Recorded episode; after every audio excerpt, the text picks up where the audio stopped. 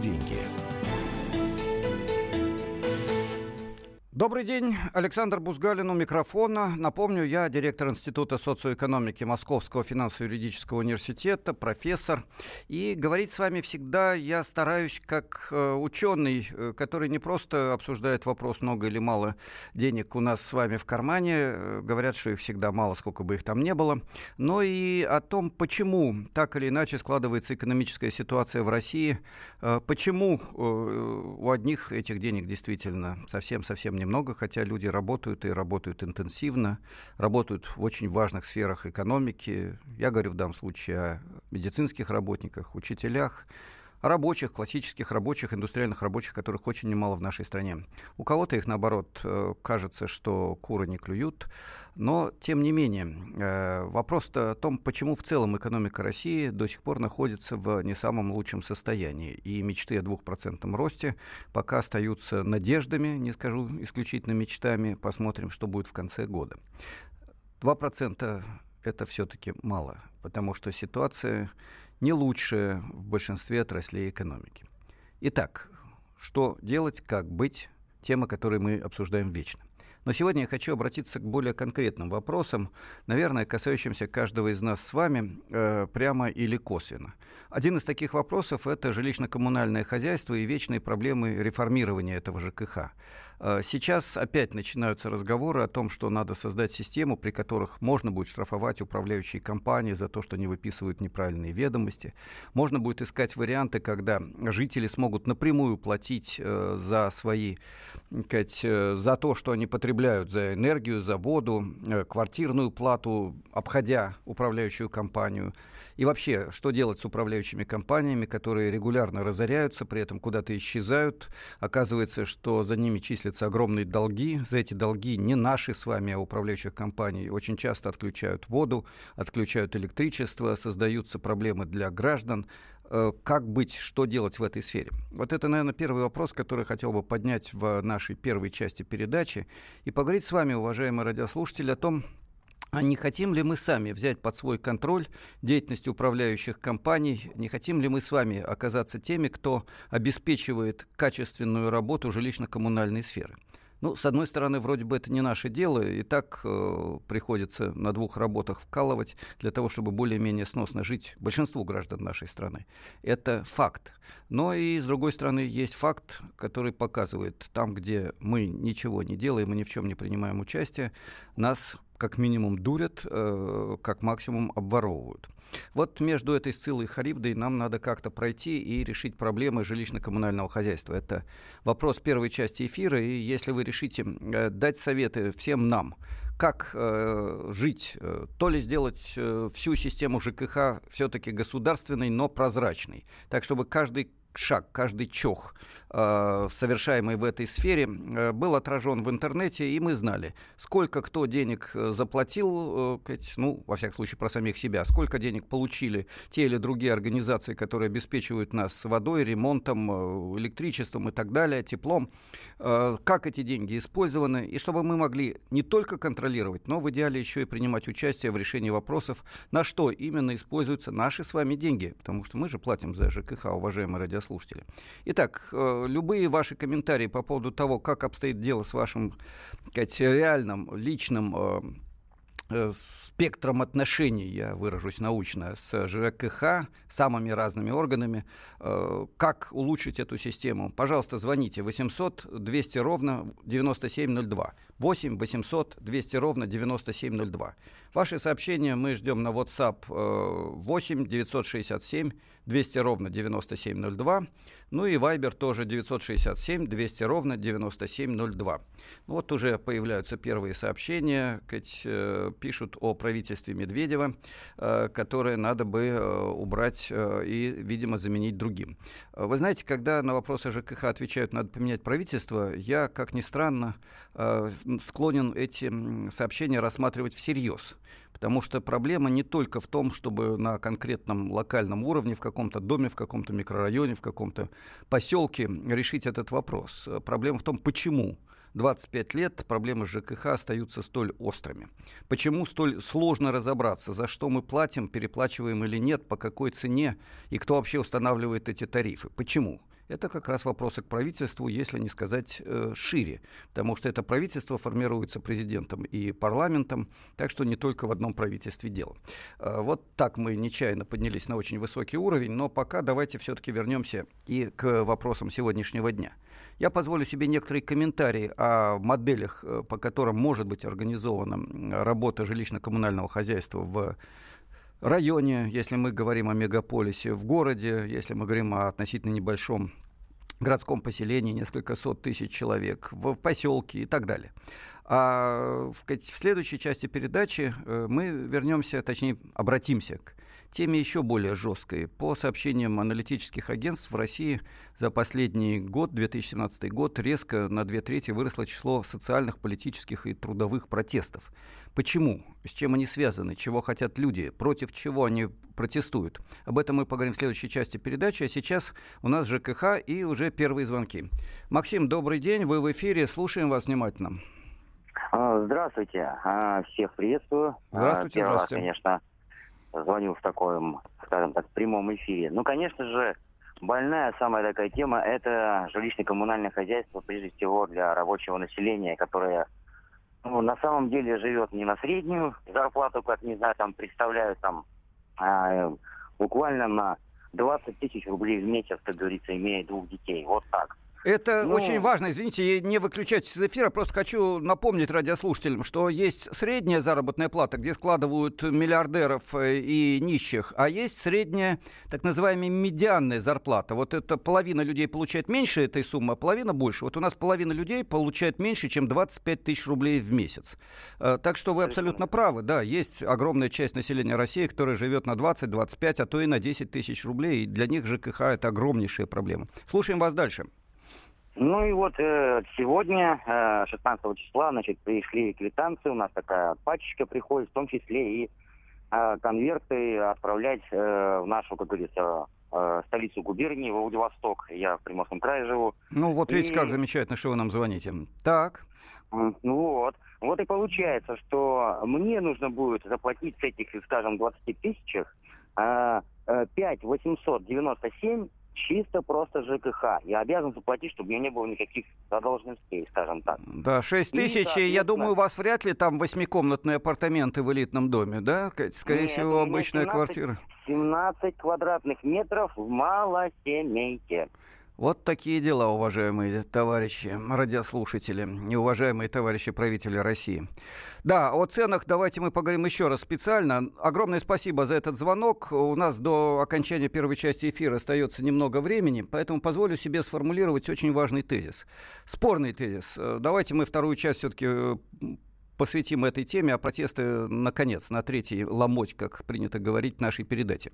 Итак, э, возможный вариант э, системы организации жилищно-коммунального хозяйства э, местные советы, избираемые нами, советы района, советы небольшого города, обладают основной властью и правом контроля за деятельностью коммунальных служб, правом снять в случае невыполнения обязательств руководителей ЖКХ, кем бы они ни были. Раз – Два. А, эти органы действуют как органы государственные. И в этом смысле они подчинены жителям, а не чиновникам, потому что жители, совет – это реальный субъект, у которого в руках власть. Это два, еще раз подчеркиваю. Три. Э, тарифы жилищно-коммунального хозяйства довольно несложно просчитать, нормативы установить. И дальше обязанность любого хозяйственника будет в том, чтобы этот норматив реализовать или сэкономить. На самом деле, даже в условиях Советского Союза ЖКХ Э, работала э, за гораздо меньшие деньги, даже если не считать дотации, которые были от государства. А, кстати, дотации для бедных жителей России – это вещь абсолютно необходимая, и, как мы только что услышали от радиослушателя, они работают далеко не во всех слушателях, э, далеко не во всех случаях и далеко не для всех регионов. Итак, как вы отнесетесь к радикальному предложению сделать государственным, подконтрольным местному самоуправлению всю систему работы жилищно-коммунального хозяйства, а нам с вами не лениться принимать участие в выборах местных депутатов. Может быть, в этом решении? Как вы думаете? Давайте продолжим наш разговор через несколько минут. С вами, как всегда, Александр Бузгалин, директор Института социоэкономики Московского финансово-юридического университета. Личные деньги. Можно бесконечно смотреть на три вещи. Горящий огонь, бегущую воду и телевизор – А телевидение можно еще и бесконечно слушать в нашем эфире. Потому что ведущие Егор Арефьев и Сергей Ефимов просто огонь. И никакой воды, только главное, что стоит посмотреть, а чего лучше никогда не видеть. Программу «Глядя в телевизор» слушайте по средам с 8 вечера по московскому времени.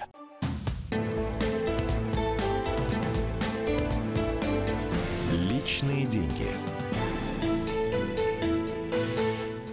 Мы продолжаем наш эфир. С вами Александр Бузгалин, директор Института социоэкономики Московского финансово-юридического университета.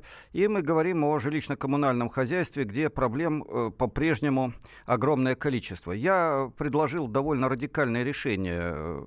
Муниципализация, я бы не сказал сказать, национализация, именно муниципализация ЖКХ, поставить под контроль местных советов э, депутатов, которые есть сегодня в нашей стране, но не имеют никаких прав дать права этим советам и поставить под их контроль ЖКХ, сделав э, эти органы государственными. Мне тут же написали э, в качестве ремарки очередных чиновников плодить собираетесь. Но вот у нас идут звонки, я не буду пока возражать. Напомню, телефон прямого эфира 8 800 200 ровно 9702. Мы говорим о возможности и необходимости серьезных э, изменений в жилищно-коммунальном хозяйстве. Валерий, сегодня у нас с вами удалось, Валерию сегодня с нами связаться. Добрый день, вы в эфире. Здравствуйте, уважаемая передача «Соотечественники». Я четыре года был председателем Совета дома. Так. Столкнулся со всеми этими проблемами. Воевал с управляющей компанией все эти годы. Пытался поставить на контроль их расходы. Она полностью отрицает эту данную возможность, чтобы мы могли контролировать. Поэтому я в 2012 еще году предложил три вопроса, в чем даже поддерживаю вас. Первое э, предложение по решению проблем. Вот. Это государственный контроль, потому что иначе заставить по-честному работать невозможно. Второе – это создать, опять же, по приказу муниципалитета комиссию, которая ежегодно будет принимать выполнение работ в соответствии с актами управляющей компании по каждому дому с включением в комиссию Совета дома. Спасибо. Я искренне благодарен вам за этот звонок, за эти предложения. Дело в том, что мне это все хорошо знакомо лично. В нашем доме совет действовал, э, и более того, председателем совета дома был мой отец, э, и его энергия, его напор привели к тому, что нам удалось, вопреки формальным инструкциям таки поставить под контроль э, службы, которые обеспечивали ремонт, э, уход за ближайшей территорией и целый ряд других вопросов. Но это было сделано скорее именно благодаря личному напору жителей, которые сумели хоть немножко соорганизоваться. Формально, к сожалению, прав у местных советов, у Совета дома очень мало сегодня. И я абсолютно с вами согласен в том, что здесь необходимо изменять ситуацию. Идет много сообщений, давайте я некоторые хотя бы из них э, прочитаю. Э, неоднократно просил сделать ремонт отмостка дома, район Крюкова, корпус 1537. Префект Зеленограда и глава района Крюкова не хотят ничего делать. Дмитрий, э, пенсионер из Крюкова. А что толку э, в государственных органах? Они что, деньги драть не будут, что ли? Мы не там ковыряем, пишет э, радиослушатель. Неважно, кому платить этим или напрямую тем. Почему такие грабительские тарифы? Где прозрачность их формирования? СССР – это государство, восклицательный знак, которое учреждено народом, восклицательный знак. Российская Федерация – это корпорация, это большой бизнес, контролируемый из-за рубежа. Бизнес никогда не будет работать себе в убыток. И так замечательная фотография двух молодых улыбающихся людей. Вот видите, сколько сообщений сразу идет нам на... Э, куда это идет? К нам это идет? Это на, там идет на WhatsApp. Напомню, WhatsApp 967 200 ровно 9702, телефон прямого эфира 8 800 200 ровно 9702.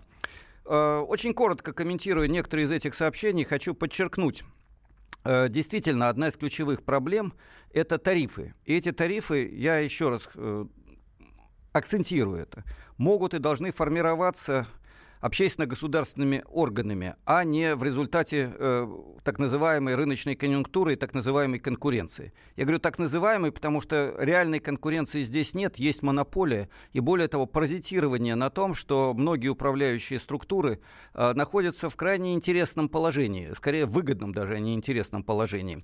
Они э, получают гарантированные обязательные деньги от граждан, потом, по идее, они должны рассчитываться за предоставленные, за проведенные ими работы, а в ряде случаев эти работы не проводятся. Но при этом э, очень многие из этих компаний, не все, я не хочу всех огульно обвинять, но многие из этих компаний получают замечательную возможность и имеют огромный соблазн. Э, поработав года два-три, потом объявить себя банкротами и куда-нибудь исчезнуть. А потом появиться снова, э, добавив плюсик к своему названию или поменяв одну буковку в названии. Несколько примеров таких э, я знаю лично. Очень много других сообщений. ЖКХ должно быть государственным, пишет Дмитрий Тиняков. А вы думаете, депутаты не захотят свою долю? Э, пишет Денис. Денис, а вы знаете, если эти депутаты будут э, реально подконтрольными гражданам, если вы будете их выбирать э, из числа своих товарищей по дому, соседей, с которыми вы вместе уже повоевали, что-то вместе сделали, садик защитили, дом помогли добиться, чтобы выделить деньги на ремонт дома, то в этом случае не будут воровать, потому что они живут вместе с вами, вы их видите каждый день. Тут украсть будет довольно сложно. А у нас, похоже, еще один звонок есть, да? Юрий у нас, то есть у нас не один звонок, но вот Юрий до нас дозвонился. Здравствуйте, Юрий, да.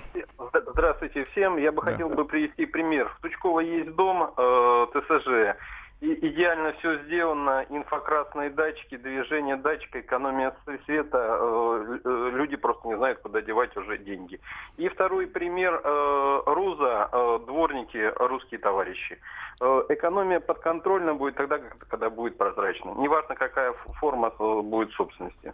Просто когда они получают бешеные деньги и говорят, что им все мало, это, конечно, удивительно. Потому что простой пример, поселок Внесок, ужасно, когда было ТСЖ, работали, приходили, к инженерам можно было поговорить, а когда специалисты женщины, когда они не понимают, ну, очень э, проблематично э, с ними разговаривать.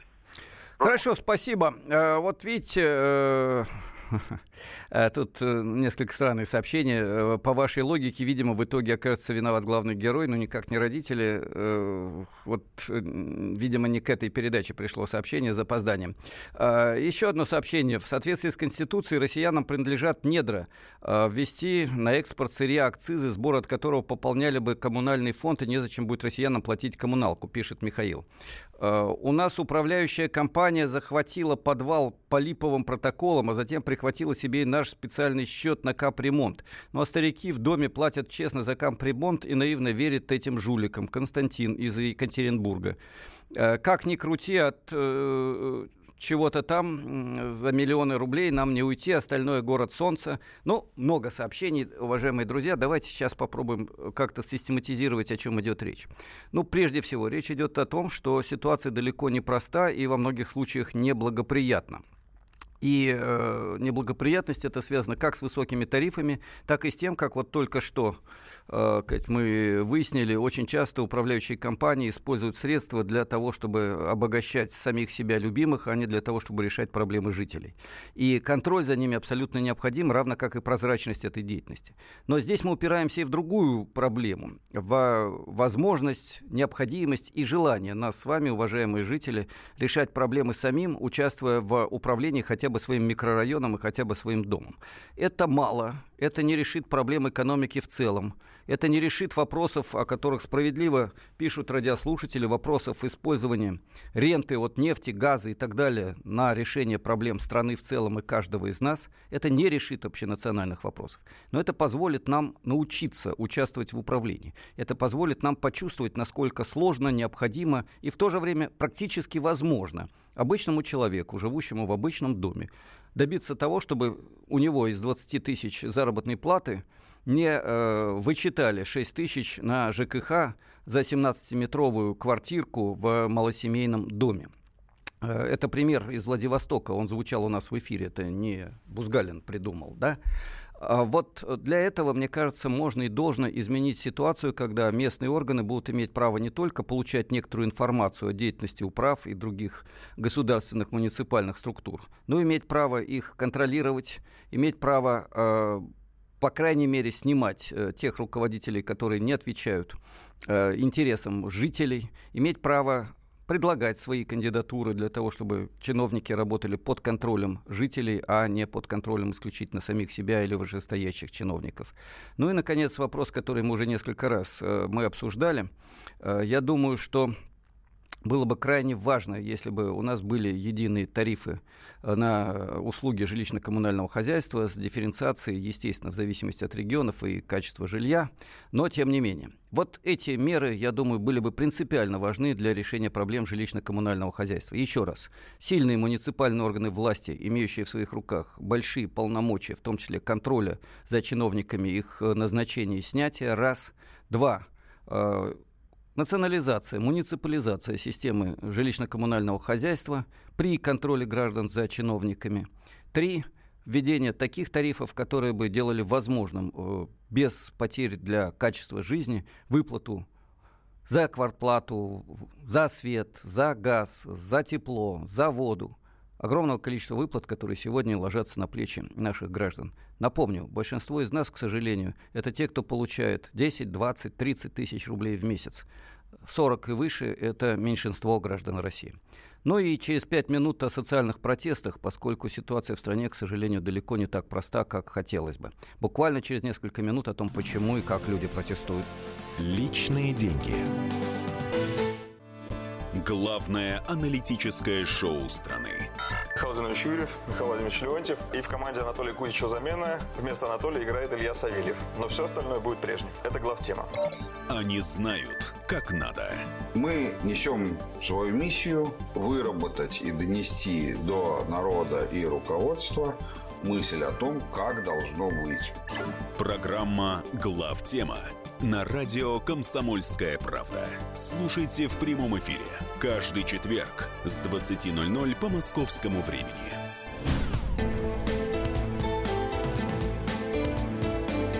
Личные деньги. Мы продолжаем наш эфир. С вами Александр Бузгалин, директор Института социоэкономики Московского финансово-юридического университета, профессор. И говорим мы с вами о проблемах, которые волнуют каждого, но которые не сводятся исключительно к нашей заработной плате и к ценам в магазине.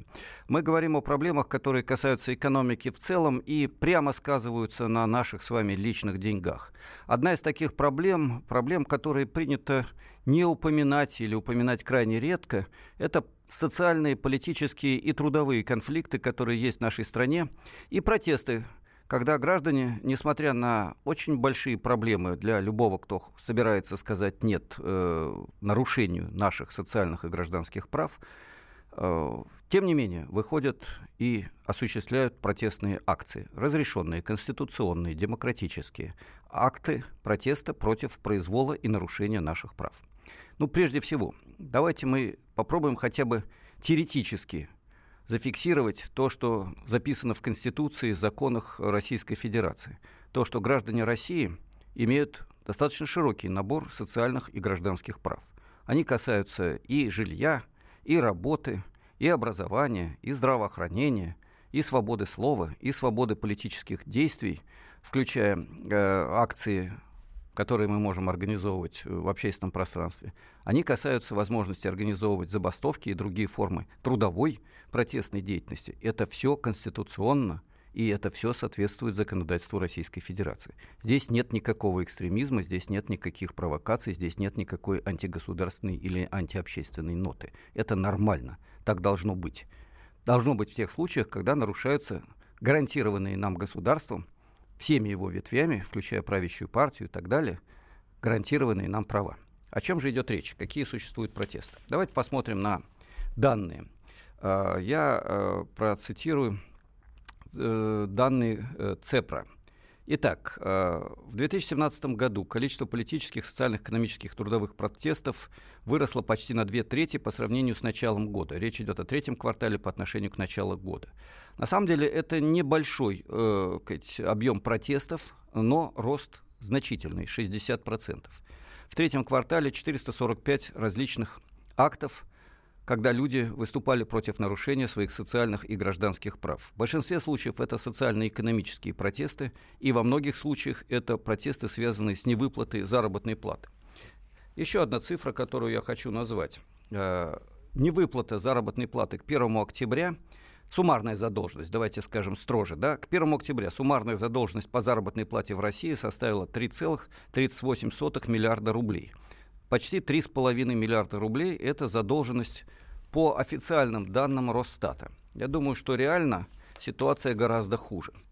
А, сначала вообще о том, что такое невыплата заработной платы – Э, давайте зафиксируем одну очень простую мысль, которая, я думаю, должна быть понятна и, я уверен, абсолютно понятна каждому.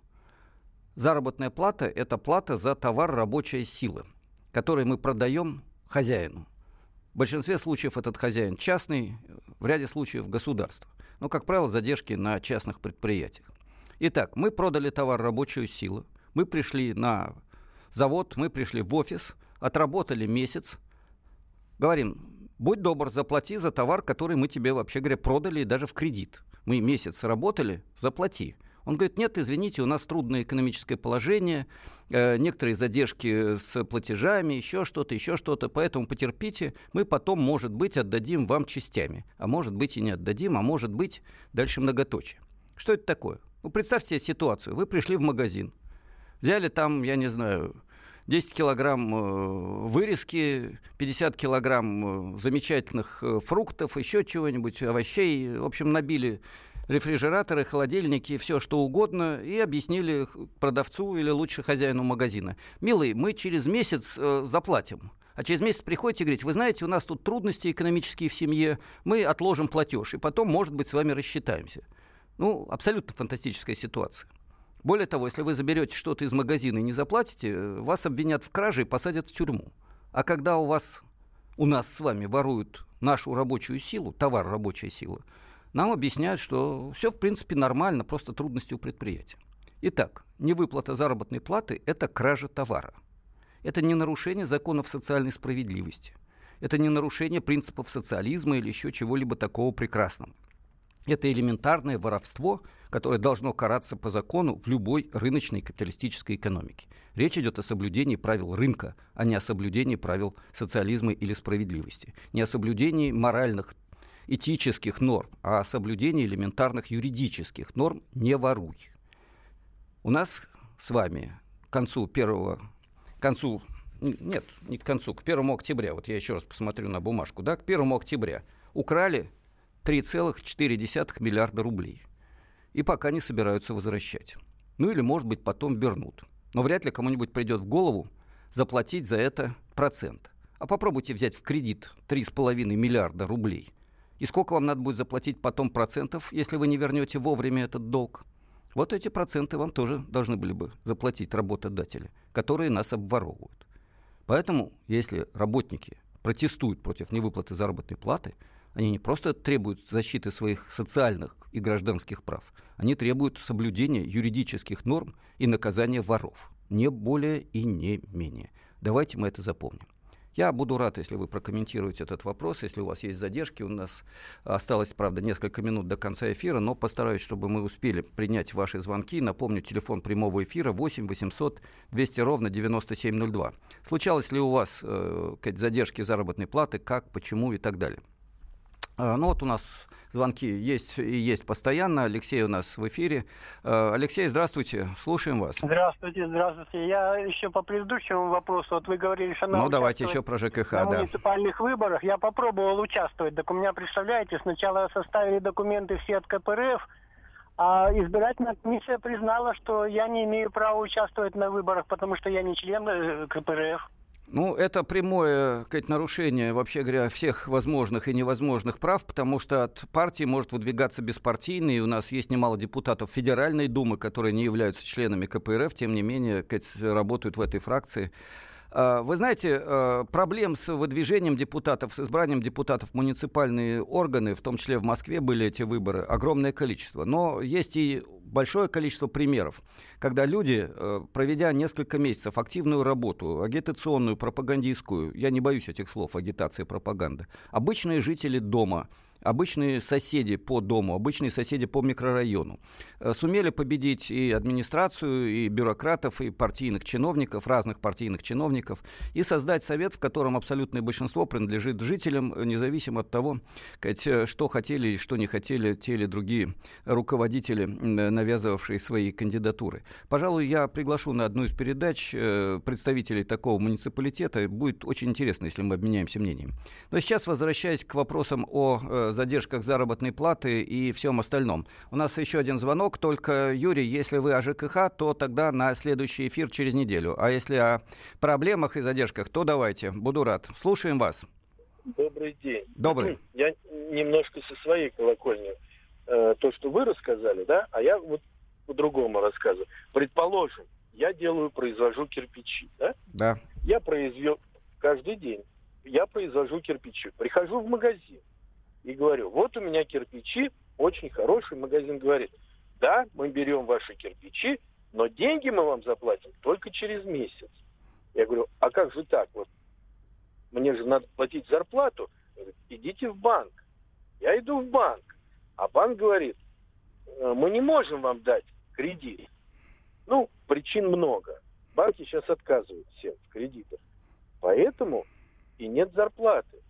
А предприятие должно работать каждый день. Надо покупать сырье, надо оплачивать транспорт, электроэнергию. Вы, извините, я на секундочку, не выключайте, не уходите из эфира. Не уходите из эфира. А, я задам вам один вопрос. Скажите, пожалуйста, а ваша семья тоже не имеет ни копейки денег на протяжении этого месяца? Нет, Ваша. конечно. А где? Магазин-то мне не платит. Но я сейчас говорю, то есть вы тоже сидите в проголодь, так же, как и все рабочие, да? Сети, сети, не через 30 дней. Не, а я вас 50. спрашиваю, я еще раз говорю, вы себе, да. любимому, денежки тоже не платите? А где же я возьму, если магазин не платит? Я не знаю, может быть, себе-то находятся денежки, нет? Значит, нет. Э, нет. Вот понимаете, в чем дело? Если у вас э, маленькое предприятие, где работает 3-4 человека, вы знаете друг друга, вы сели вместе и сказали, ребята, у нас у фирмы нет денег. Вот смотрите, у нас в семье у меня, у хозяина фирмы в семье, э, до конца месяца 10 тысяч. И у вас в семье будет до конца месяца 10 тысяч. И как-нибудь давайте перебьемся, чтобы наша фирма не разорилась. Но до этого вам надо открыть перед рабочими документацию, объяснить ситуацию. И так, чтобы они знали, что и вы голодаете, и они голодают, потому что магазин не заплатил за кирпичи. А если вы себе любимому денежки нашли, а рабочим не нашли, в этом случае, извините, это ваша вина, что вы плохой хозяин. Научитесь хозяйствовать так, чтобы заплатить за зарплату. Если вы не кооператив, а вы хозяин, то это ваша личная проблема найти деньги. Не можете найти деньги, значит плохой хозяин. Если вы кооператив, вы все вместе хозяева, тогда вы вместе решаете, как экономить и как подождать заработной платы. Понятна ситуация? Алло. Да-да. Еще раз, да, если вы хозяин, нет, то это... вы должны решать проблему. Я все прекрасно да? понимаю. Да. Либо вы совместно хозяева, вы даете это... рабочим, говорите, ребята, мы вместе хозяева этой фирмы. Деньги, которые заработаем, распределяем вместе на общем собрании. Если я работал больше вас, вы мне дадите больше зарплату. Если я работал хуже вас, вы мне дадите вместе. Это кооператив. А если вы хозяин, то вы отвечаете. Вы купили у рабочих заработную, вы купили у рабочих рабочую силу. Им наплевать, есть у вас деньги или нет денег. Хозяин, плати. Не можешь платить, не будь хозяином, разоряйся, иди по миру. Твои проблемы. Понятно? Алло. Вот такая жизнь. Спасибо. Давайте подводить итоги. У нас осталось пара минут до конца эфира, даже одна минута. Еще раз. Э, в частной экономике хозяин отвечает за качество бизнеса. Если вы не можете обеспечить качество бизнеса, вы разоряетесь и вы вылетаете в трубу. Это нормально. Если вы хотите, чтобы рабочие экономили вместе с вами, включайте рабочих в управление своим малым предприятием. Вместе с ними открывайте бухгалтерскую документацию, садитесь вместе и смотрите. Вот доходы, вот расходы, вот сколько я себе любимому хозяину положил денежек, вот сколько пошло рабочим или не пошло рабочим, вот сколько пошло на издержки. Давайте вместе решать все проблемы, открыто и честно. Если вы так не хотите работать, если на себя и свою семью находится, а на рабочих нет, то значит э, они имеют полное право подать на вас в суд за обворовывание людей, у которых вы купили товар. Такова ситуация. Значит, теперь давайте мы подведем итог Итог состоит в том, что, друзья, протесты – это реальная защита наших с вами социальных прав, а не разрушение государства. Делайте это, делайте конструктивно и по закону, и это будет абсолютно правильно. До встречи через неделю. Будьте всегда в курсе событий. Установите на свой смартфон приложение «Радио Комсомольская правда». Слушайте в любой точке мира. Актуальные новости, эксклюзивные интервью, профессиональные комментарии. Доступны версии для iOS и Android. «Радио Комсомольская правда» в вашем мобильном.